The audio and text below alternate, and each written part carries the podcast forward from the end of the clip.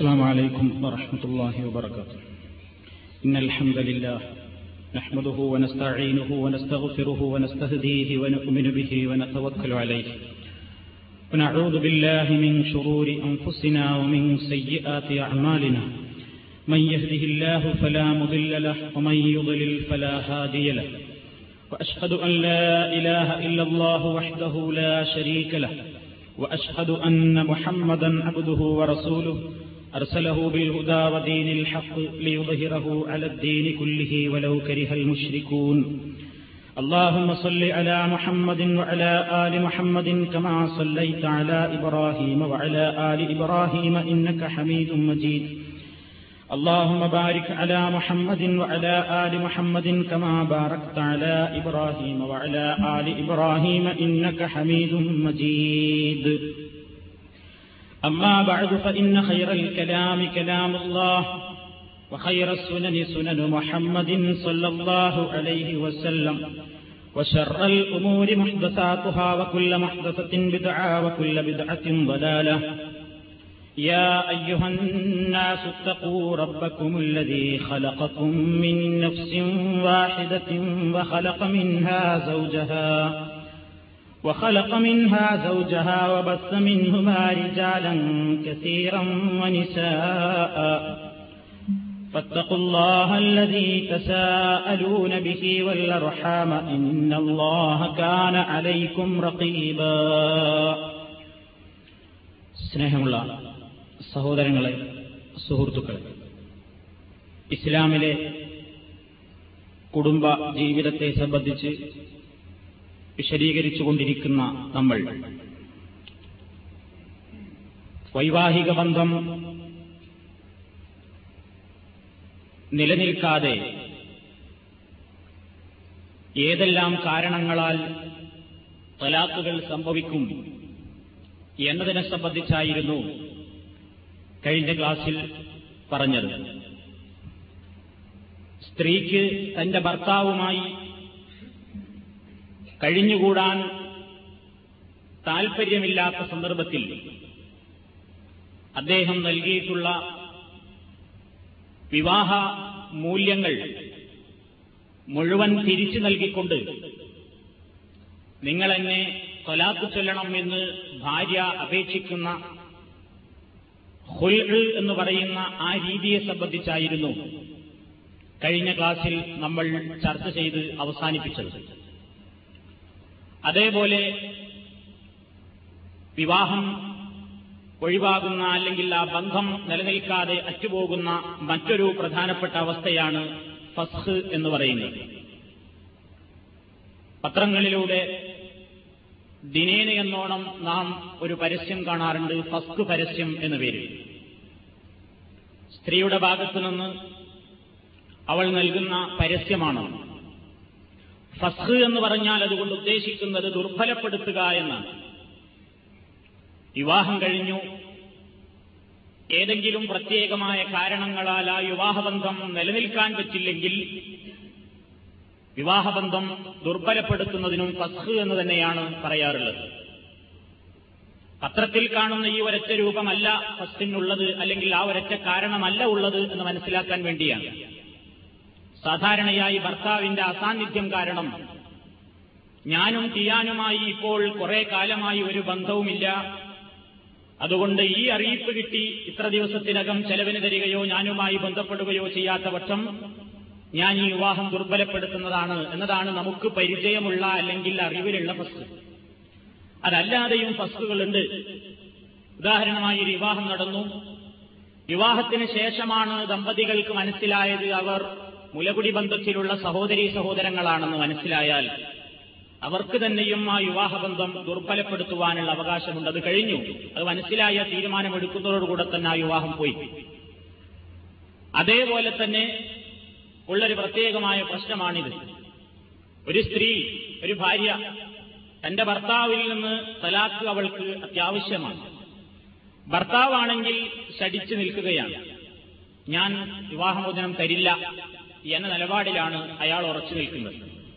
ഇത്തരം സന്ദർഭങ്ങളിൽ കാവിയുടെ അനുവാദത്തോടുകൂടി സ്ത്രീക്ക് ആ ബന്ധം ദുർബലപ്പെടുത്തിയതായി പ്രഖ്യാപിക്കുവാൻ ഇസ്ലാം അനുവാദം നൽകുന്നു. അതിനാണ് അല്ലെങ്കിൽ സ്ത്രീയുടെ അനുവാദത്തോടുകൂടെ കാവിക്ക് തന്നെ ഇവരുടെ വിവാഹം റദ്ദ് ചെയ്തതായി പ്രഖ്യാപിക്കാവുന്നതാണ്. ഇതാണ് ഫസ്റ്റ് എന്നുള്ളത് കൊണ്ട് ഉദ്ദേശിക്കുന്നത്. ഭർത്താവിനെ സംബന്ധിച്ച് യാതൊരു വിവരമില്ലാത്ത ഘട്ടത്തിലും അതേപോലെ തന്നെ സ്ത്രീക്കും കാളിക്കുമൊക്കെ റദ്ദാക്കാൻ അധികാരം നൽകിയിട്ടുള്ള ഒരു വിഷയമാണ് ഫസ്റ്റിന്റെ വിഷയം. എന്താണ് ഈ വിഷയത്തിൽ പ്രവാചകന്റെ കാലത്ത് വന്നിട്ടുള്ള സംഭവം? അൻ ഹൻസാഅ അന്ന അബാഹ സബ്ബജഹ വഹിയ കാരിഹ. ഫറദ്ദ റസൂലുള്ളാഹി സല്ലല്ലാഹു അലൈഹി വസല്ലമ നിക്കാഹഹ. റവാഹുൽ ബുഖാരി. ഹൻസാഅ എന്ന് പേരുള്ള ഒരു സ്ത്രീ അവളുടെ ഭർത്താവിന് അവളുടെ പിതാവ് വഹിയ കാരിഹ ഇഷ്ടമില്ലാത്ത ഒരാൾക്ക് അവളെ വിവാഹം കഴിച്ചു.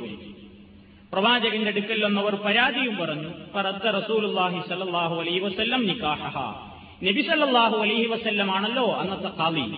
പ്രവാചകൻ ആ വിവാഹം ദുർബലപ്പെടുത്തിയതായി പ്രഖ്യാപിച്ചു. അതാണ് കാളി പ്രഖ്യാപിച്ചതിന്റെ ഉദാഹരണം.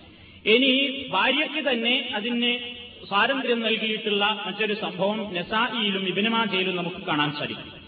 അനിബിന് അബ്ബാസ് അന്ന ജാരിയത്തൻ ബിക്റൻ അത്തത്തിൻ നബിയ സല്ലല്ലാഹു അലൈഹി വസല്ലം ഫദക്കറത് അന്ന അബാഹ സവ്വജഹ വഹിയ കാരിഹ ഫഖയ്യറഹ റസൂലുള്ളാഹി സല്ലല്ലാഹു അലൈഹി വസല്ലം ഒരു കന്യകയായ പെൺകുട്ടി നബി തിരുമേനിയെ സമീപിച്ചുകൊണ്ട് പറഞ്ഞു എന്റെ പിതാവും എന്നെ ഞാൻ ഇഷ്ടമില്ലാത്ത ഒരാൾക്ക് നിർബന്ധിപ്പിച്ച് വിവാഹം കഴിച്ചു കൊടുത്തിട്ടുണ്ട്. ഞാൻ അയാളുമായി ഒത്തുപോകാൻ ഇഷ്ടപ്പെടുന്നില്ല. വസല്ലം. പ്രവാചക തിരുമേനി അവൾക്ക് തഹീർ നൽകി എന്ന് പറഞ്ഞാൽ നിനക്ക് ഇഷ്ടമുണ്ടെങ്കിൽ ആ ബന്ധം നിലനിർത്താം. ഇല്ലെങ്കിൽ അത് ഫസ്റ്റ് ചെയ്യാൻ അത് ദുർബലപ്പെടുത്താൻ റദ്ദാക്കുവാൻ നിനക്ക് അധികാരമുണ്ട് എന്ന് പ്രവാചകൻ പറയുകയില്ല അപ്പൊ സ്ത്രീ സമൂഹത്തിന്റെ ഈ വിഷയത്തിലും അവർക്ക് ഇങ്ങനെ കഷ്ടപ്പെടേണ്ടുന്ന ഒരവസ്ഥ ഇസ്ലാം നിശ്ചയിച്ചിട്ടില്ല. ഒരു നിലക്കും ഒത്തുപോകാനാവില്ലെങ്കിൽ അവരെ സംബന്ധിച്ചിടത്തോളം ഈ നിലക്കുള്ള ഒരു പ്രത്യേകമായ ഇളവും നിയമവും ഇസ്ലാമിക ശരീരത്ത് അവർക്ക് വേണ്ടി അനുവദിച്ചിട്ടുണ്ട്. ഇനി ഭർത്താവിന്റെ അസാന്നിധ്യത്തിലാണെന്ന് സാധാരണയായി നടക്കാറുള്ള ഫസ്കുകളെല്ലാം നമ്മൾ പത്രത്തിലൊക്കെ കാണാറുള്ളത് അങ്ങനെയാണ്. ഞാനും അയാളുമായി ബന്ധം പിരിഞ്ഞിട്ട് പത്ത് കൊല്ലമായി അല്ലെങ്കിൽ പതിനഞ്ച് കൊല്ലമായി അല്ലെങ്കിൽ അഞ്ചു വർഷമായി എന്നൊക്കെ കാണാറുണ്ട്. അത് ഭർത്താവിന്റെ അസാന്നിധ്യം എത്ര കാലഘട്ടം വേണം എന്നതിൽ കണിശമായ നിയമമൊന്നും ഖുർആാനിലോ അല്ലെങ്കിൽ ഹദീസിലോ വന്നിട്ടില്ല. ഇത്ര കാലം ഭാര്യയ്ക്ക് ചെലവിനോ അല്ലെങ്കിൽ മറ്റു നിലക്കുള്ള ബന്ധങ്ങളോ ഇല്ലാതെ ഇത്ര കാലം പുരുഷൻ വിട്ടുനിന്നാലേ ഫസ്റ്റ് ചെയ്യാനുള്ള അധികാരമുള്ളൂ എന്ന കൃത്യമായ അളവുകോലുകളോ അല്ലെങ്കിൽ കൃത്യമായ തീരുമാനങ്ങളോ ഒന്നും ഹദീസുകളിൽ വന്നിട്ടില്ല. നേരെ മറിച്ച് ഇതിനെ സംബന്ധിച്ച് ചർച്ച ചെയ്തിട്ടുള്ള മഹാന്മാരായ പണ്ഡിതന്മാർ പലരും പല അഭിപ്രായങ്ങളും പറഞ്ഞവരുണ്ട്. ആറുമാസമാണെങ്കിലും ആവാമെന്ന് പറഞ്ഞവരുണ്ട്. രണ്ട് കൊല്ലം എന്ന് നിജപ്പെടുത്തിയവരുണ്ട്. മൂന്നിൽ നിജപ്പെടുത്തിയവരുണ്ട്. അഞ്ചു കൊല്ലം എന്ന് നിജപ്പെടുത്തിയവരുണ്ട്.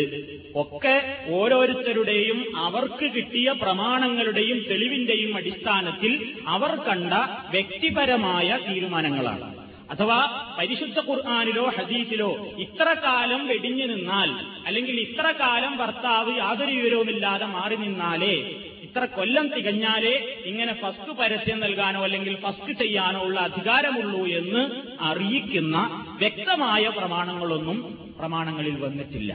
അതുകൊണ്ട് ഈ വിഷയത്തിൽ അഭിപ്രായ വ്യത്യാസങ്ങൾ പല മധബുകളിലും നിലനിൽക്കുന്നുണ്ട്.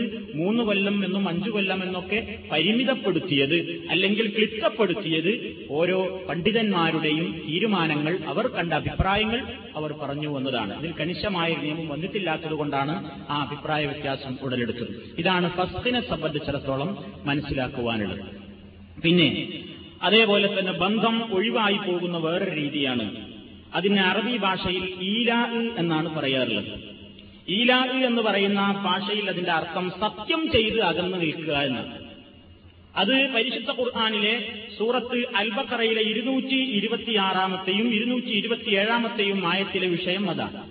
ഖുർആൻ പരിഭാഷകളെടുത്ത് നമ്മൾ മറിച്ചു നോക്കുമ്പോൾ എന്താണ് ഈ ഈലാ എന്ന് അല്ലെങ്കിൽ സിഖുകളിൽ കിതാബുകളിലൊക്കെ ഈലാ എന്ന അധ്യായം കാണാൻ സാധിക്കും. അത് ഒരു വിവാഹമോചനം നടക്കുന്ന ഒരു അവസ്ഥയാണ് എങ്ങനെയാണ് അതിന് ചില പ്രത്യേക നിയമങ്ങളുണ്ട്? ഈലാഖ് എന്ന് പറഞ്ഞാൽ ഒരാൾ തന്റെ ഭാര്യയുമായി ഞാനിനി ലൈംഗിക ബന്ധത്തിൽ ഏർപ്പെടുകയില്ല എന്ന് അള്ളാഹുവിന്റെ പേരിൽ ആണയിട്ട് ശപഥം ചെയ്തുകൊണ്ട് മാറി നിൽക്കുന്നതിനാണ് ഈല എന്ന് പറയുന്നത്. ദേഷ്യം പിടിച്ച സമയത്ത് ഒരാൾ പറഞ്ഞ് അല്ലെങ്കിൽ എന്തെങ്കിലും കാരണത്താൽ പറഞ്ഞു ഞാൻ ഇനി നീയുമായി ഇനി ശാരീരികമായ ഒരു ബന്ധവും ഉണ്ടാവുകയില്ല. അള്ളാഹുവിൽ സത്യം എന്ന് പറഞ്ഞ് ശപഥം ചെയ്ത് തന്റെ ഇണയുമായുള്ള ശാരീരിക ബന്ധത്തിൽ നിന്ന് വേർപെട്ട് നിൽക്കുന്നതിനാണ് ഈലാ എന്ന ഇസ്ലാമിന്റെ സാങ്കേതികമായ ഭാഷയിൽ അതിന് കർമ്മശാസ്ത്ര വിശാരദന്മാർ നൽകിയിട്ടുള്ള നിർവചനം.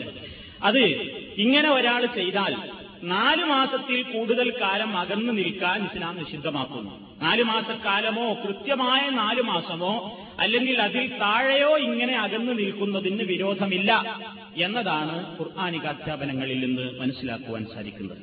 പരിശുദ്ധ ഖുർആൻ പറയുന്നു ലില്ലദീന യുഗ്ലൂന മിൻ നിസാഇഹിം അർബഅതി അശ്ഹുരിൻ ഫഇൻ ഫാഉ ഫഇന്നല്ലാഹ ഗഫൂറുർ റഹീം وإن عزموا الطلاق فإن الله سميع عليم للذين يؤلون من نسائهم തങ്ങളുടെ സ്ത്രീകളുമായി ഈലാ ചെയ്ത് സത്യം ചെയ്ത് മാറി നിൽക്കുന്ന പുരുഷന്മാർ അവർ തറബുസു അർബാത്തി അശ്വരി നാല് മാസം അവർക്ക് കാത്തിരിക്കാൻ സമയമുണ്ട്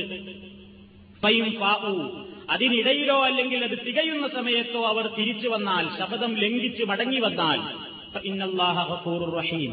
അള്ളാഹു അത്യധികം പൊറുക്കുന്നവനും കരുണാനിധിയുമാണ്. അതല്ല വൈ നസമുത്തല ഇയാൾ നാല് മാസം കൊണ്ട് തിരിച്ചു വരാതെ ഇരുന്നാൽ അങ്ങനെ തലാഖിലേക്കാണ് അത് നീങ്ങുന്നത്. അങ്ങനെ തലാഖിനാണ് ഇയാൾ ഉദ്ദേശിക്കുന്നതെങ്കിൽ ഇന്നല്ലാഹ സമീഉന്നലീം ഇതെന്താവശ്യാർത്ഥമാണ് ഇയാൾ ഈ പണി ചെയ്യുന്നത്? എന്ത് കാര്യത്തിനാണ് ഈ കാര്യം പ്രവർത്തിച്ചത്? എന്നെല്ലാം അള്ളാഹു വ്യക്തമായും കേൾക്കുന്നവനും അറിവുള്ളവനുമാകുന്നു എന്ന താക്കീരും നടത്തി. ജാഹിലിയത്തിൽ നിലനിന്നിരുന്ന ഒരു സംസ്കാരത്തെ പരിമിതപ്പെടുത്തുകയാണ് ഇവിടെയും ഇസ്ലാം ചെയ്തിട്ടുള്ളത്. മുഫസിരിങ്ങൾ ഫുഹാക്കളൊക്കെ പറഞ്ഞു കാണാൻ സാധിക്കും. കർമ്മശാസ്ത്ര പണ്ഡിതന്മാർ അവരുടെ ഗ്രന്ഥങ്ങളിൽ വിശദീകരിക്കുന്നു. വഖദ് കാനർ റജുലു ഫിൽ ജാഹിലിയ. ജാഹിലിയ കാലത്തൊരു പുരുഷൻ യഹരിഫു അവൻ സത്യം ചെയ്യും. അല്ലാ യമസ്തമ്രഅത്തഹു വസ്സന. ഞാൻ തന്റെ ഭാര്യയെ തൊടില്ല ഇനി ഒരു കൊല്ലത്തേക്ക്. വസ്തനത്തൈനി അല്ലെങ്കിൽ രണ്ടു കൊല്ലം വല്ല അക്സറം എന്താലിക്ക. അല്ലെങ്കിൽ അതിനേക്കാൾ അധികരിച്ച കാലയളവൊക്കെയാണ് പറഞ്ഞ് സത്യം ചെയ്യും. എന്തിനാ? അവളെ ബുദ്ധിമുട്ടിക്കാൻ വേണ്ടി. അവളെ വിഷമിപ്പിക്കാൻ വേണ്ടി. കാരണം തൊലാത്ത് കൊടുക്കില്ല. എന്നാൽ തന്റെ ഭാര്യയായിട്ട് കൂടെ കഴിയൂല. അന്നലക്ക് കെട്ടിത്തൂക്കപ്പെട്ടൊരവസ്ഥ. മേലോട്ടുനിന്ന് വിടും ചെയ്ത് താഴ്ത്തെത്തിയതുമില്ല. ഈ ഒരവസ്ഥയിൽ അവൾ എന്റെ ഭാര്യ തന്നെയാണ് നാ മറ്റൊരാൾക്ക് പറ്റൂല. എന്നാ മറ്റൊരാളെ ഭാര്യയല്ല എനിക്ക് വേണ്ടേന്ന്. ഈ ഒരവസ്ഥയിൽ ഇങ്ങനെ നിർത്തി കഷ്ടപ്പെടുത്തുന്ന ഒരവസ്ഥ ലാഹിയ സൗജ ലാഹിയ മുസല്ലഖ. അവൾ ഭാര്യയാണോ അല്ല? നാ മുസല്ലഖത്താണോ അല്ല? ഈ അവസ്ഥ വന്നപ്പോൾ അള്ളാഹു ഉദ്ദേശിച്ചു ഇതിനൊരു പരിധി വെക്കണം. ലിഹാദൽ അമലില്ലാരി വിഷമിപ്പിക്കുന്ന ഈ പ്രവർത്തനത്തിന് ഒരു പരിധി നിശ്ചയിച്ചു കൊടുത്തു. കാരണം ചിലപ്പോൾ അങ്ങനെ ആളുകൾക്ക് ദേഷ്യം വന്നാൽ അങ്ങനെ ചെയ്യേണ്ടി വരും. അതുകൊണ്ട് തീരെ വേണ്ട എന്ന് പറഞ്ഞില്ല. അതിന് അള്ളാഹു മുദ്ദത്തി അറുപാത്തി അഷ്കുരിൻ അള്ളാഹു അതിന് സമയം അനുവദിച്ചു കൊടുത്തു. സമയപരിധി നിശ്ചയിച്ചു കൊണ്ട് നാല് മാസം. ആ നാല് മാസത്തിനിടയ്ക്ക് എത്ര റജുൽ? പുരുഷൻ അവന്റെ ആദേശമൊക്കെ തണുത്ത് അതേപോലെ തന്നെ അവന്റെ താല്പര്യങ്ങളൊക്കെ അവൻ മനസ്സിലാക്കുകയും അല്ലഹു എറുജുലാറുഷ്ടിഹി അവന്റെ വിവേകത്തിലേക്ക് തന്നെ വീണ്ടും തിരിച്ചു വരികയും ചെയ്യേക്കാം. മുദ്ദ. ആ കാലയളവിനിടയിൽ അവൻ തിരിച്ചു വന്നാൽ ഔഫിയാഹിഹ അല്ലെങ്കിൽ അതിന്റെ അവസാനത്തിൽ തിരിച്ചു വന്നാൽ എങ്ങനെ സത്യം ലംഘിക്കുന്നത് മുഖേന? അവന്റെ ഭാര്യയുമായി അവൻ ലൈംഗിക ബന്ധത്തിൽ ഏർപ്പെടുകയും ചെയ്താൽ അവൻ എന്ത് ചെയ്യണം? അവൻ ഈ ശപഥം ലംഘിച്ചു എന്നതിന്റെ പേരിൽ അവൻ എന്ത് ചെയ്യേണ്ടതുണ്ട്? പ്രായശിത്വം നൽകേണ്ടതുണ്ട്. ഈ നാലു മാസവും കഴിഞ്ഞു കടന്നുപോയാൽ പിന്നീട് അവർ തമ്മിൽ എന്താണ് തൊലാഖാണ് പിന്നെ നടക്കേണ്ടത് തൊലാഖ് നടക്കും ആ നിയമമാണ് ഇസ്ലാമിലെ ഈലാഖ് എന്ന പേരിൽ അറിയപ്പെടുന്നത് ശബദത്തിൽ നിന്ന് മടങ്ങുകയാണെങ്കിൽ പ്രായശിത്തം നൽകണം എന്ന് പറയുന്നതിനുള്ള തെളിവും പരിശുദ്ധ ഖുർആാനിലെ സൂറത്ത് മാഇദയിലെ എൺപത്തി ഒൻപതാമത്തെ ആയത്താണ് لا يؤاخذكم الله باللغو في أيمانكم ولكن يؤاخذكم بما عقدتم الأيمان فكفارته إطعام عشرة مساكين من أوسط ما تطعمون أهليكم أو كسوتهم أو تحرير رقبة فمن لم يجد فصيام ثلاثة أيام ذلك كفارة أيمانكم إذا حلفتم ഇതാണ് സൂറത്തുൽ മായിദയിലുള്ള ഭാഗം അള്ളാഹു നിങ്ങളെ ശിക്ഷിക്കുകയില്ല ബില്ലഹുവി ഫി ഐമാനിക്കും നിങ്ങളുടെ സത്യങ്ങളിൽ ശപഥങ്ങളിൽ നിങ്ങൾ കാണിക്കുന്ന വ്യർത്ഥമായ കാര്യങ്ങളെ കൊണ്ട് അള്ളാഹു നിങ്ങളെ പിടികൂടുകയില്ല. എന്ന് പറഞ്ഞാൽ മനസ്സറിയാതെ. സംസാരത്തിന്റെ ഒരു ശൈലി എന്ന നിലയ്ക്ക് നിങ്ങൾ അള്ളാഹുവിൽ സത്യം ചെയ്തുകൊണ്ടൊരു കാര്യം പറഞ്ഞു വല്ലാ. അല്ലെങ്കിൽ വല്ലാഹി അള്ളാഹിനെ തന്നെ പഠിച്ചവനെ തന്നെ. അത് മനസ്സിൽ കൊണ്ടില്ല.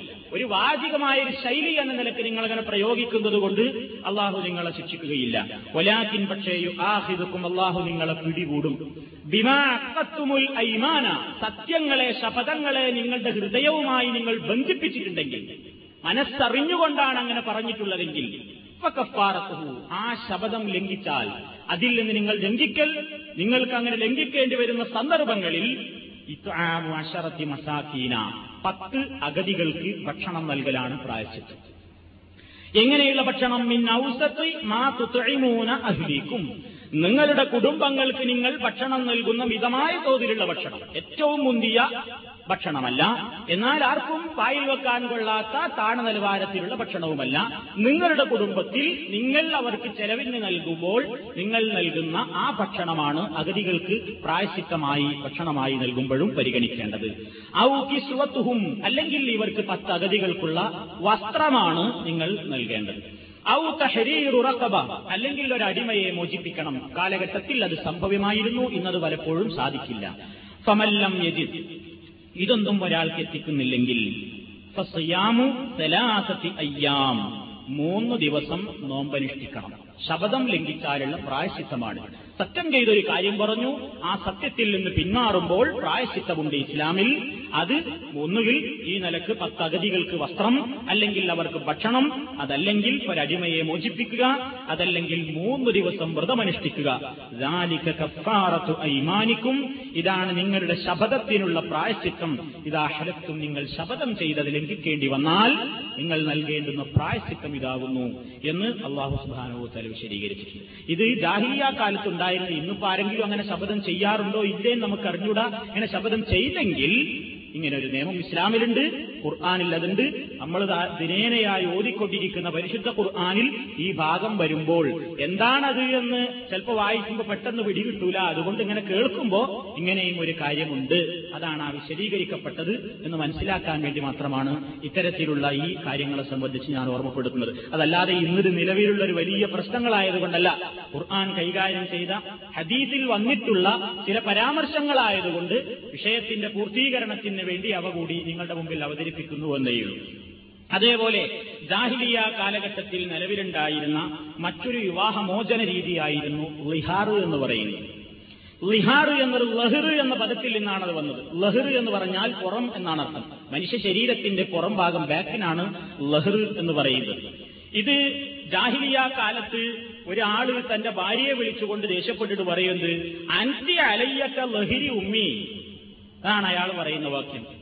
അൻതിയെ പെണ്ണെ നീ അലയ്യ എന്റെ മേരിക്ക ലഹരി ഉമ്മി എന്റെ ഉമ്മയുടെ മുതുക് പോലെയാണ്. എന്ന് പറഞ്ഞാൽ അതുകൊണ്ട് സൂചിപ്പിക്കുന്നത് എന്റെ ഉമ്മ എനിക്ക് ശാരീരിക ബന്ധത്തിൽ വച്ചിയവളല്ലല്ലോ എത്രമാത്രം എനിക്ക് എന്റെ ഉമ്മ പവിത്രമാണോ ആ ബന്ധത്തെ സംബന്ധിച്ചിടത്തോളം എനിക്ക് നിഷിദ്ധയാണോ? അതേപോലെ നീ എനിക്ക് നിഷിദ്ധയാണ്. നീ എന്റെ ഉമ്മാനെ പോലെ ഞാൻ നിന്നെ കാണുന്നത് എന്ന് ഒരാൾ തന്റെ ഭാര്യയോട് ഇങ്ങനെ പറയാം ഇത് പറയൽ ഹറാമാണ്. ഇത് പാടില്ല.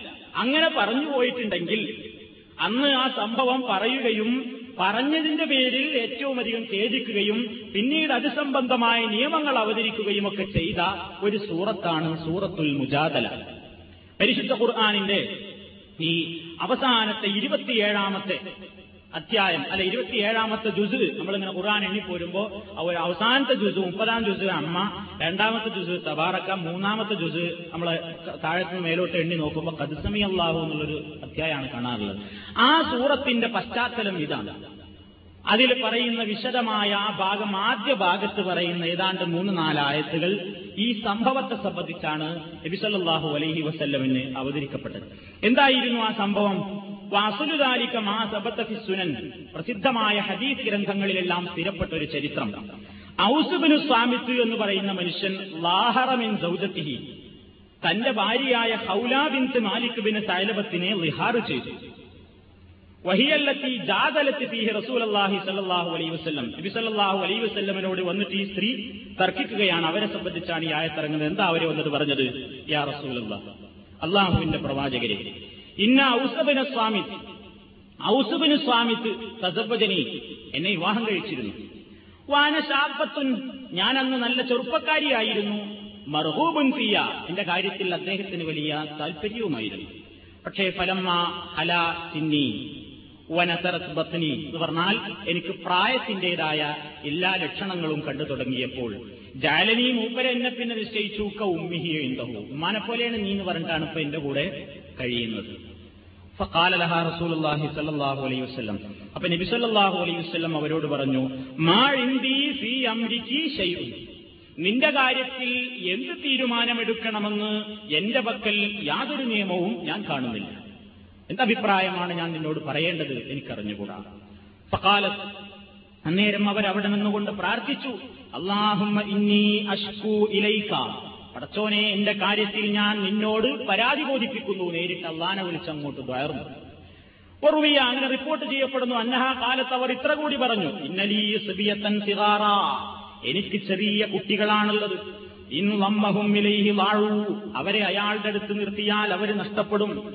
വൈൻ ലമം തുഹും ഇലയ്യ ജാഴൂ. എന്റെ അടുക്കൽ നിൽക്കുകയാണെങ്കിൽ വിശക്കുകയും ചെയ്യും. അതുകൊണ്ട് അദ്ദേഹത്തിനാണെങ്കിൽ ഇപ്പൊ ഖേദമുണ്ട്. എന്താണ് ഇപ്പൊ ചെയ്യേണ്ടത്?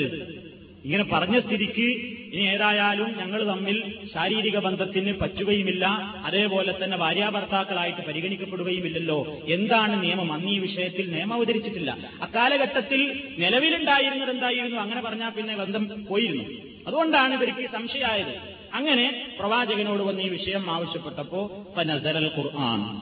ഖുർആാനിലെ ആയത്ത് അവതരിക്കുകയാണ്. ആയിഷ തആല അതിനെ സംബന്ധിച്ച് പറയുകയാണ്.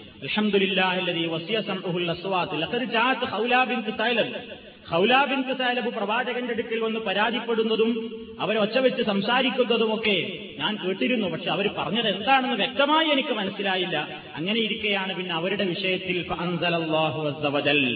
അള്ളാഹു ആയത്ത് അവതരിപ്പിച്ചു. എന്താ അവതരിപ്പിച്ചത്? അത് സമയല്ലാഹു وتشتكي إلى الله. والله يسمع تحاوركما. إن الله سميع بصير. الذين يظاهرون منكم من نسائهم ما هن أمهاتهم. إن أمهاتهم إلا اللائي ولدنهم. وإنهم ليقولون منكرا من القول وزورا. وإن الله لعفو غفور. والذين يظاهرون من نسائهم ثم يعودون لما قالوا. فتحرير رقبة من قبل أن يتماسا. ذلكم توعظون به. والله بما تعملون خبير. فمن لم يجد فصيام شهرين متتابعين من قبل أن يتماسا. فمن لم يستطع فيطعام ستين مسكينا ذلك لتؤمنوا بالله ورسوله وتلك حدود الله وللكافرين عذاب أليم ഇതാണ് സൂറത്തുൽ മുജാദലയുടെ ആദ്യ ഭാഗത്ത് ഇവരുടെ വിഷയത്തിൽ വന്ന ആയത്തുകൾ അത് സമയല്ലാഹു അള്ളാഹു തീർച്ചയായും കേട്ടിരിക്കുന്നു കൗലല്ലത്തി തുജാദിലുക്ക ഒരു പെണ്ണിന്റെ വാക്ക് തുജാദിലുക്ക അവൾ വന്ന് നിന്നോട് തർക്കിക്കുന്നു. സൗജിഹ അവളുടെ ഭർത്താവിന്റെ വിഷയത്തിൽ. ഒത്തഷ്ടക്കി അവൾ അള്ളാഹുവിലേക്ക് ആവലാതി ബോധിക്കുകയും ചെയ്തിരിക്കുന്നു. അങ്ങനത്തെ പെണ്ണിന്റെ ആ വർത്തമാനം അല്ല കേട്ടിരിക്കുന്നു. അള്ളാഹു യസ്മഴു തഹാവുറക്കുമാ നിങ്ങൾ രണ്ടുപേരുടെയും സംഭാഷണങ്ങൾ അള്ളാഹു കേട്ടിട്ടുണ്ട്. ഇന്നല്ലാഹ സമീഉൻ ബസീർ അള്ളാഹു എല്ലാം കേൾക്കുന്നവനും എല്ലാം കാണുന്നവനുമാകുന്നു. എന്നിട്ട് വിഷയം പറയുകയാണ്. അല്ലദീന യുലാഹിറൂന മിൻ നിസാഇഹിം. നിങ്ങളുടെ കൂട്ടത്തിൽ നിന്ന് അവരുടെ സ്ത്രീകളെ റിഹാർ ചെയ്യുന്നവർ മാഹുന്ന ഉമ്മഹാത്തിഹിം അവർ ഒരിക്കലും അവരുടെ ഉമ്മയാവുകയില്ല. ഇവളെന്റെ ഉമ്മയാണെന്ന് പറഞ്ഞതുകൊണ്ട് ഉമ്മയാവില്ല. ഇൻ ഉമ്മഹാത്തുഹും അവരുടെ മാതാക്കൾ ആര് മാത്രമാണ് ഇല്ലല്ല ഈ വലതിനഹും. ഇവരെ പ്രസവിച്ച മാ തള്ള പ്രസവിച്ച സ്ത്രീ മാത്രമേ മാതാവാവുകയുള്ളൂ. അല്ലാതെ നീ എന്റെ മാതാവാന്ന് പറഞ്ഞതുകൊണ്ട് ആ വിധി ഉണ്ടാവുകയില്ല.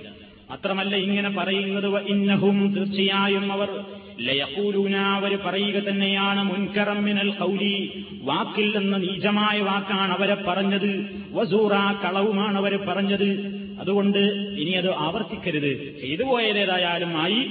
ഇന്നല്ലാഹ നിശ്ചയമായും അള്ളാഹു ഗഫൂർ. അങ്ങേയറ്റം പൊറുക്കുന്നവനും വിട്ടുവീഴ്ച ചെയ്യുന്നവനുമാണ്. പിന്നീട് വിശദീകരിക്കപ്പെട്ടു എന്ത്? നബിസല്ലാഹു അലഹി വസ്ല്ലം ഈ വിഷയം പറഞ്ഞപ്പോ ആയത്തിലൂടെ തന്നെ വിശദീകരണം വരികയാണ്. വല്ലദീന യുവാഹിറൂന മിൻ നിസാഇഹിം. തങ്ങളുടെ സ്ത്രീകളെ ഇങ്ങനെ വിഹാറ് ചെയ്യുന്ന പുരുഷന്മാര് സുമ്മയഴൂതൂന ലിമാ ഖാലു അവർ പറഞ്ഞതിൽ നിന്ന് അവർ മടങ്ങുകയും ചെയ്യുന്നു എങ്കിൽ അതിനുള്ള പ്രായശ്ചിത്തം എന്താണ്? മിൻ ഖബലി അയ്യത്തമാസ സ്പർശനം നടക്കുന്നതിന്റെ മുമ്പേ ഒരു അടിമയെ മോചിപ്പിക്കണം ും ഇത് നിങ്ങളെ ഉപദേശിക്കുന്നു. അള്ളാഹു ബിമാ തഅമലൂന ഖബീർ. അള്ളാഹു നിങ്ങൾ ചെയ്യുന്ന മുഴുവൻ പ്രവർത്തനങ്ങളും അറിവുള്ളവനാണ്. ഇനി ഒരാൾക്ക് ഇതിന് പറ്റുന്നില്ലെങ്കിൽ ഫമല്ലം യജിദ്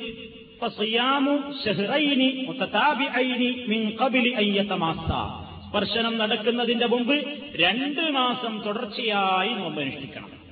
അതിനും കഴിയില്ലെങ്കിൽ ഫമല്ലം വ്യസ്തത്തിൽ അതിനും സാധ്യമല്ലെങ്കിൽ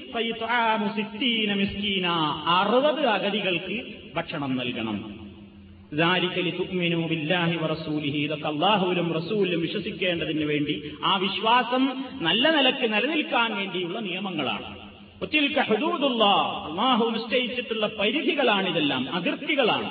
ഒലിൽ കാഫിരീന അദാബുൻ അലീം ഈ അതിർത്തികളെയൊക്കെ ലംഘിച്ച് സത്യനിഷേധം കാണിക്കുന്ന ആളുകൾക്ക് വേദനയേറിയ ശിക്ഷയുണ്ടായിരിക്കും. ഇതാണ് ഈ വിഷയത്തിൽ ഇറങ്ങിയ ആയത്ത്. ഈ ആയത്തങ്ങ് അവതരിപ്പിച്ചപ്പോൾ നബി സല്ലല്ലാഹു അലൈഹി വസല്ലം പറഞ്ഞു ലിയാഴ്ത്തി തിറക്കവ അയാൾ ഒരു അടിമയെ മോചിപ്പിക്കട്ടെ ഇതാ നിങ്ങളുടെ വിഷയത്തിൽ നിയമറിഞ്ഞിരിക്കുന്നു ഒരടിമയെ മോചിപ്പിക്കട്ടെ.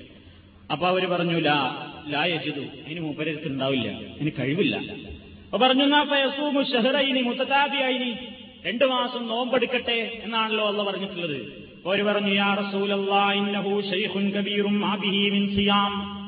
വളരെ തന്തയിന് നോമ്പ് ഒരു ദിവസം നോമ്പ് കൊൽക്കാൻ തന്നെ വയ്യാത്ത ആളാണ് രണ്ടു മാസം തുടർച്ചയായിട്ട് നോമ്പ് കൊൽക്കാൻ പറയണം. അതിനൊന്നുള്ള കഴിവില്ല ആഫിയത്തില്ല. അപ്പൊ നബി സല്ലല്ലാഹു അലൈഹി പറഞ്ഞെങ്കിൽ നാ പിന്നെ അറുപത് അഗതികൾക്ക് ഭക്ഷണം കൊടുക്കട്ടെ. അവർ പറഞ്ഞു മാഴിന്തഹോ മിൻ ഷൈൻ എത്തസദ്ദഖു ബിഹി. സ്വതക്ക കൊടുക്കാൻ എന്തെങ്കിലും വേണ്ടേ? അറുപതെണ്ണത്തിന് പോയിട്ട് ആറെണ്ണത്തിന് കൊടുക്കാൻ മുപ്പരത്തി തികയില്ല. എന്താ ചെയ്യാ? അപ്പൊ നബി സല്ലല്ലാഹു അലൈഹി പറഞ്ഞു എങ്കിൽ സഉഈനുഹു. ഞാൻ അയാളെ സഹായിക്കാൻ വേറെ തമ്മിൽ. ഒരു കൂടെ കാരക്ക ഞാൻ നൽകാം. അപ്പൊ അവർ പറഞ്ഞു വാന ഒഴീനു ഭാര്യയായ ഞാനും പേർക്കിന്നാഹർ ഞാനും വേറൊരു കൂടെ കാരക്ക നൽകാം. അപ്പൊ കാല റസൂൽ പറഞ്ഞു അഹ്സൻതി നീ നല്ല പ്രവർത്തനമാണ് ചെയ്തത്. നീ അവർക്ക് വേണ്ടി ഇങ്ങനെ അറുപത് മിസ്കീന്മാർക്ക് ഭക്ഷണം നൽകി നീ അവരുടെ അടുത്തേക്ക് തന്നെ തിരിച്ചു പോയിക്കൊള്ളുക. ആ നിയമം ഇനി അഹറാമായ പണി ഇനി ചെയ്യരുത്. ജാഹിലിയത്തിലുണ്ടായിരുന്ന ആ സമ്പ്രദായം ഒഴിവാക്കപ്പെട്ടിരിക്കുന്നു എന്ന് പറഞ്ഞുകൊണ്ട് അവരെ തിരിച്ചയക്കുകയാണ് ചെയ്തത്. ഇതാണ് ലിഹാർ. ഇതൊന്നും ഇന്ന് നിലവിലില്ല. പക്ഷേ ഖുർആൻ ഇങ്ങനെ ഓതുമ്പോൾ കർസമിയല്ലാഹു എന്നുള്ള സൂറത്ത് ഇങ്ങനെ ഓതുമ്പോൾ ഇനി പരിഭാഷ ഒന്നും വായിക്കുമ്പോൾ അന്തം വിട്ട് അന്താളിക്കേണ്ടതില്ല ഇങ്ങനെ ഒരു സംഭവം ഉണ്ടായിരുന്നു പണ്ട്. അതിന്റെ വിധി ഇങ്ങനെയൊക്കെ ആയിരുന്നു. അതിന്റെ പശ്ചാത്തലം ഇങ്ങനെയായിരുന്നു എന്ന് മനസ്സിലാക്കാൻ വേണ്ടിയാണ് സൂചിപ്പിച്ചത് ഇനി ഭാര്യാഭർത്താക്കന്മാർ പരസ്പരം പിരിയുന്ന അവസാനത്തെ രൂപം. അത് കുറച്ച് കടുപ്പുള്ള രൂപമാണ്.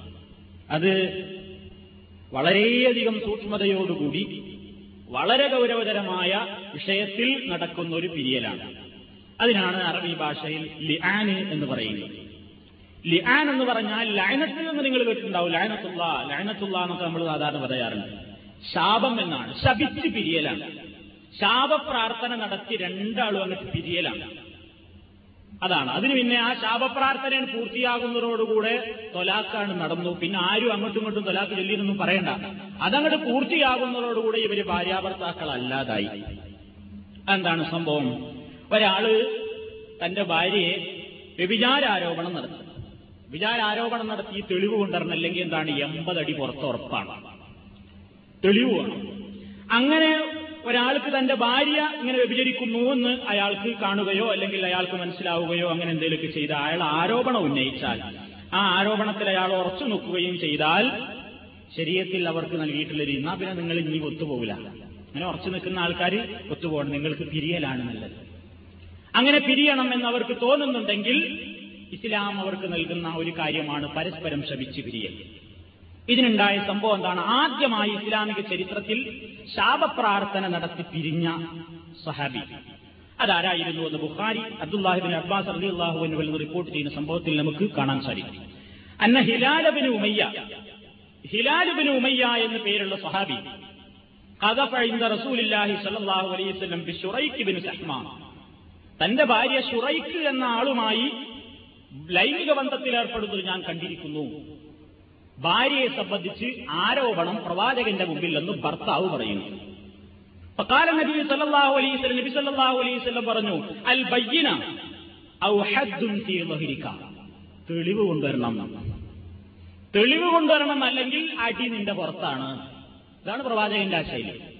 ഫഖാല അദ്ദേഹം പറഞ്ഞു യാ റസൂലല്ലാ അല്ലാഹുവിന്റെ പ്രവാചകരെ എന്താ നിങ്ങൾ ഈ പറയുന്നത്? ഇതാ റഹാഹദുന ഞങ്ങളിൽ ഒരാൾ കണ്ടാൽ അലംറഹി തന്റെ പെണ്ണിന്റെ കൂടെ റജുരൻ വേറൊരാൾ. എന്നിട്ട് അപ്പോ ആ സമയത്ത് എന്തലിക്കോ അയാൾ മടങ്ങിപ്പോയിട്ട് എൽത്തമിസുൽ ബയ്യന. തെളിവ് വേണ്ടി സാക്ഷികളെ പോയി വിളിച്ചോണ്ടിരിക്കണോ വേണ്ടത്? എന്താ നിങ്ങൾ ഈ പറയുന്നത്? നടക്കോ? അത് നടക്കണമല്ലോ ഞാൻ കണ്ടു എന്ന് ഉറപ്പാണ്. എനിക്ക് തെളിവ് തരണ്ട എനിക്ക് കഴിയില്ലല്ലോ. ഞാൻ എന്ത് ചെയ്യണം? ഇതാണ് ചോദ്യം. പ്രജാല റസൂലുള്ളാഹി അള്ളാഹു അലൈഹി വസല്ലം അപ്പോഴും അള്ളാഹുവിന്റെ പ്രവാചകൻ പറഞ്ഞുകൊണ്ടിരുന്നു അൽ ബയ്യിനത്തു ഇല്ലാ ഹദ്ദുൻ ഫീ ളഹിരിക തെളിവ് കൊണ്ടുവരണമില്ലെങ്കിൽ അടി നിന്റെ പുറത്താണ്. അത്ര ഗൗരവമുള്ള കാര്യാ പറഞ്ഞത്. അതുകൊണ്ട് തെളിവ് കൊണ്ടുവരണം. അന്നേരം അദ്ദേഹം പറയുന്നു വല്ലതീ പഴത്തക്കതിൽ ബിൽ കിന്നീര ലസാദിഖുൻ താങ്കളെ സത്യസന്ധമായ നിയമങ്ങളുമായി അവതരിപ്പിച്ചിട്ടുള്ള അള്ളാഹുവിനെ തന്നെ സത്യം. ഇന്നീല സാധിക്കും തീർച്ചയായി ഞാൻ സത്യമാണ് പറയുന്നത് ഞാൻ സത്യസന്ധനാണ്. വലയും ചില നബി ഇങ്ങനെ പറയാൻ കാരണം എന്താ? പ്രത്യേകിച്ച് ഈ വിഷയത്തിൽ എന്താ പറയേണ്ടത്? നബിക്ക് അതുവരെ കിട്ടിയിട്ടുള്ള വഴിയുടെ അടിസ്ഥാനത്തിൽ അത്രയേ ഉള്ളൂ. ആരോപണം പറഞ്ഞ് തെളിവില്ലെങ്കിൽ അടിക്കണം. അത്രയേ ഉള്ളൂ. അന്ന് നിയമം അത്രയേ ഉള്ളൂ. വേറെ ആയത്തിറങ്ങിയിട്ടില്ല. ആയത്തിറങ്ങാതെ ഒമാ എനിക്ക് വനിൽ ഹവാനാണല്ലോ പ്രവാചകന്റെ പ്രത്യേകത. സ്വന്തം ഇഷ്ടപ്രകാരം ഒന്നും സംസാരിക്കൂല. അള്ളാഹുവിന്റെ വഴി കിട്ടണം. എന്താ തീരുമാനം? അദ്ദേഹം അവിടെ വെച്ച് പറഞ്ഞു വല ഇൻസിലല്ല അദ്ദേഹം പറയുകയാണ് പ്രവാചകരെ അള്ളാഹു അവതരിപ്പിക്കുക തന്നെ ചെയ്യുമെന്ന് എനിക്ക് ഉറപ്പുണ്ട്.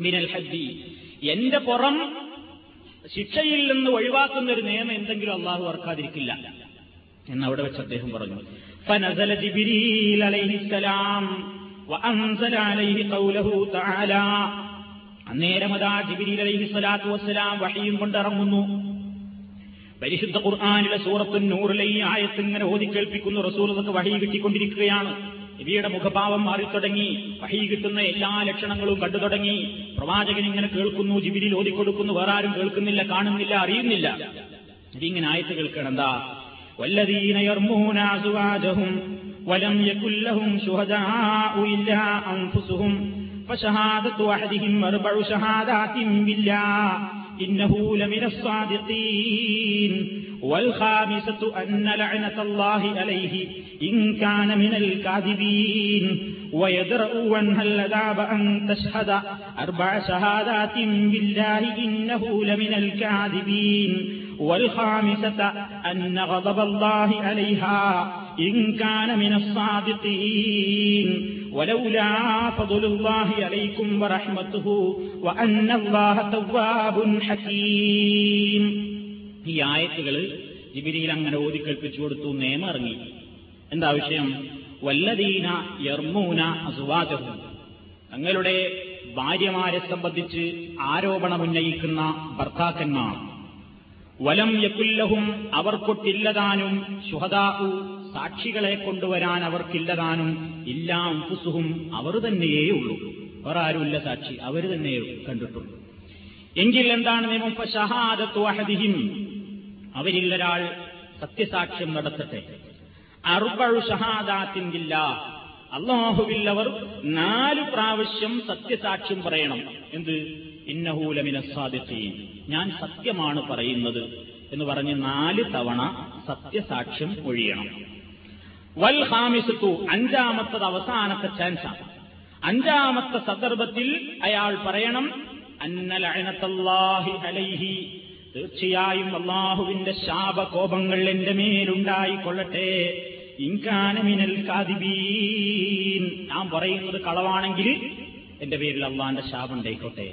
ഇങ്ങനെ അഞ്ച് പ്രാർത്ഥന അല്ലെങ്കിൽ അഞ്ച് സത്യസാക്ഷ്യങ്ങൾ അയാൾ ഒരു കാളിയുടെ മുമ്പിൽ വെച്ച് ഇങ്ങനെ അങ്ങോട്ട് പറയുന്നതോടുകൂടി അയാളുടെ പുറത്തുനിന്ന് ശിക്ഷ ഒഴിവായി. അപ്പൊ പിന്നെ ഉറപ്പായി നടന്നിട്ടുണ്ട്. അപ്പൊ സ്ത്രീക്ക് അടി കൊടുക്കണമല്ലോ അല്ലെങ്കിൽ അതിനുള്ള ശിക്ഷ കിട്ടണമല്ലോ അപ്പൊ അവൾക്കുമുണ്ട് ന്യായം. അവളെ സംബന്ധിച്ചിടത്തോളം വയതറ ഉവൻഹ അവൾക്കും ഒഴിവാകാമല്ലതാ ശിക്ഷയിൽ നിന്ന് എങ്ങനെ? അൻതഷ്ഹദ ആ പെണ്ണും സത്യസാക്ഷ്യം പറയണം. അർബാഷഹാദാത്തിമ്പില്ല അള്ളാഹുവിന്റെ പേരിൽ അവളും നാല് പ്രാവശ്യം ഇങ്ങനെ സത്യം ചെയ്തുകൊണ്ട് സാക്ഷ്യം പറയണമെന്ത്? ഇന്നഹോ തീർച്ചയായും എന്റെ ഈ ഭർത്താവ് ലമിനൽ കാതിബീൻ അയാൾ പറഞ്ഞത് പച്ചപ്പൊള്ളാണ്.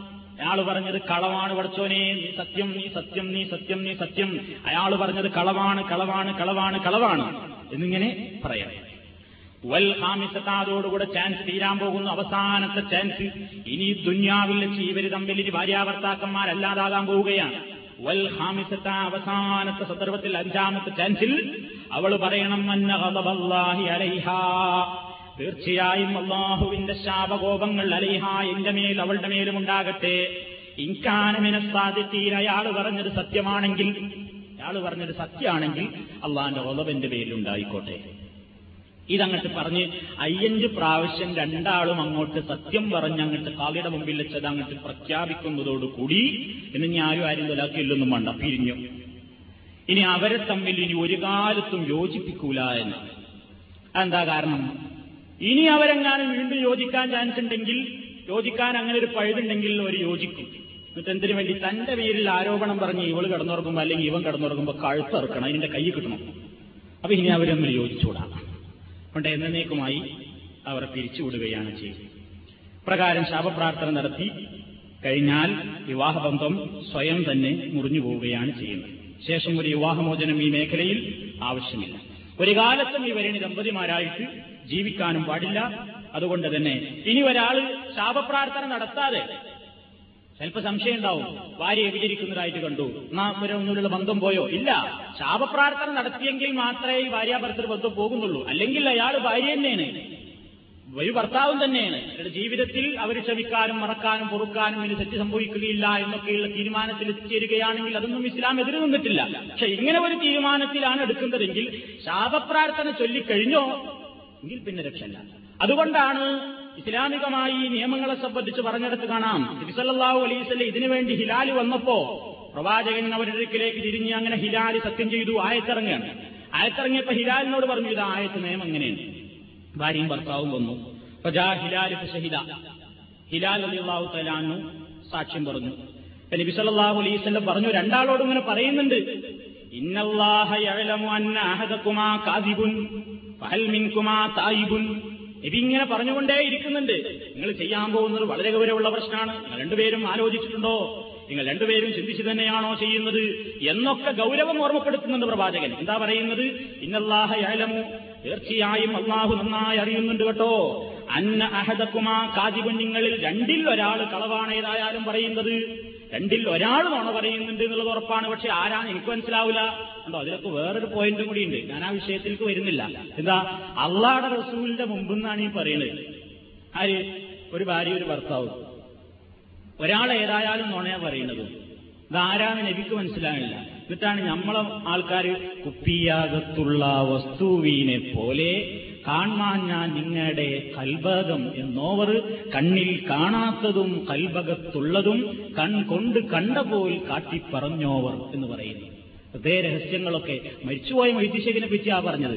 വിദ്യശേഖ് ബഗ്ദാദിൽ കിടന്നുകൊണ്ട് ഇസ്ലായി സെന്ററിൽ ലോകത്തുള്ള മുഴുവൻ മനുഷ്യരുടെയും ഹൃദയത്തിന്റെ ഉള്ളിലുള്ള വികാര വിചാരങ്ങൾ കുപ്പിയകത്തുള്ള വസ്തുവിനെ പോലെ അറിയുന്നു എന്നാണ് വെപ്പ് അതാണ് വിശ്വാസം. അത് വിശ്വസിക്കാത്തവൻ അലുസുന്നത്ത് വൽജമായത്തുനിന്ന് പുറത്താണെന്നും അത് സത്യസന്ധമല്ല സത്യസമ്പൂർണമല്ല എന്ന് പറയുന്നവൻ അള്ളാഹുവിന്റെ പരിശുദ്ധ കുറയാൻ സത്യസമ്പൂർണമല്ലെന്ന് പറയുന്നതിന് തുല്യമാണെന്നും നേതാക്കന്മാർ പ്രസംഗിച്ചുകൊണ്ട് നടക്കുകയും ചെയ്യുന്നുണ്ട്. അപ്പോ ഇത് അതിൽക്കും കൂടിയുള്ളൊരു പോയിന്റാണ് കൂട്ടത്തിൽ ഒരു കാര്യം പറയുമ്പോൾ നമുക്ക് നെയ്യപ്പം തിന്നാ രണ്ടുണ്ട് കാര്യം എന്ന് പറഞ്ഞാൽ മാതിരി ഇങ്ങനെ ഒരു ഉദാഹരണം കിട്ടിയപ്പോൾ പണ്ട ഓർമ്മ വന്നതാണ് അതുകൊണ്ട് എടുത്ത് പറഞ്ഞതാണ്. അപ്പൊ പ്രവാചകൻ പറഞ്ഞു രണ്ടിലൊരാൾ കളവ പറയുന്നത്. ഫഹൽമിൻകുമാ തായിബുൻ. ചെയ്യാൻ തയ്യാറുണ്ടോ? അതാ നല്ലത്. ചെയ്യുന്ന പണി ഏറ്റവും ഗൗരവമാണ്. കുഞ്ഞാവെന്ന് രക്ഷപ്പെട്ടേക്കും. പക്ഷേ അവരെന്ത് ചെയ്തു? രണ്ടാളും ഹിലാൽ അലിയുള്ളാഹുവിനും സാക്ഷ്യം പറഞ്ഞു. അത് കഴിഞ്ഞ് ഭാര്യ നാലു വട്ടം കഴിഞ്ഞപ്പോൾ അഞ്ചാമത്തെ വട്ടവും പറഞ്ഞു നിക്ക് അങ്ങനെ ആ വിഷയത്തിൽ അള്ളാഹു ആ ആയത്ത് അവസാനിപ്പിക്കുന്നത് എങ്ങനെയാണ്?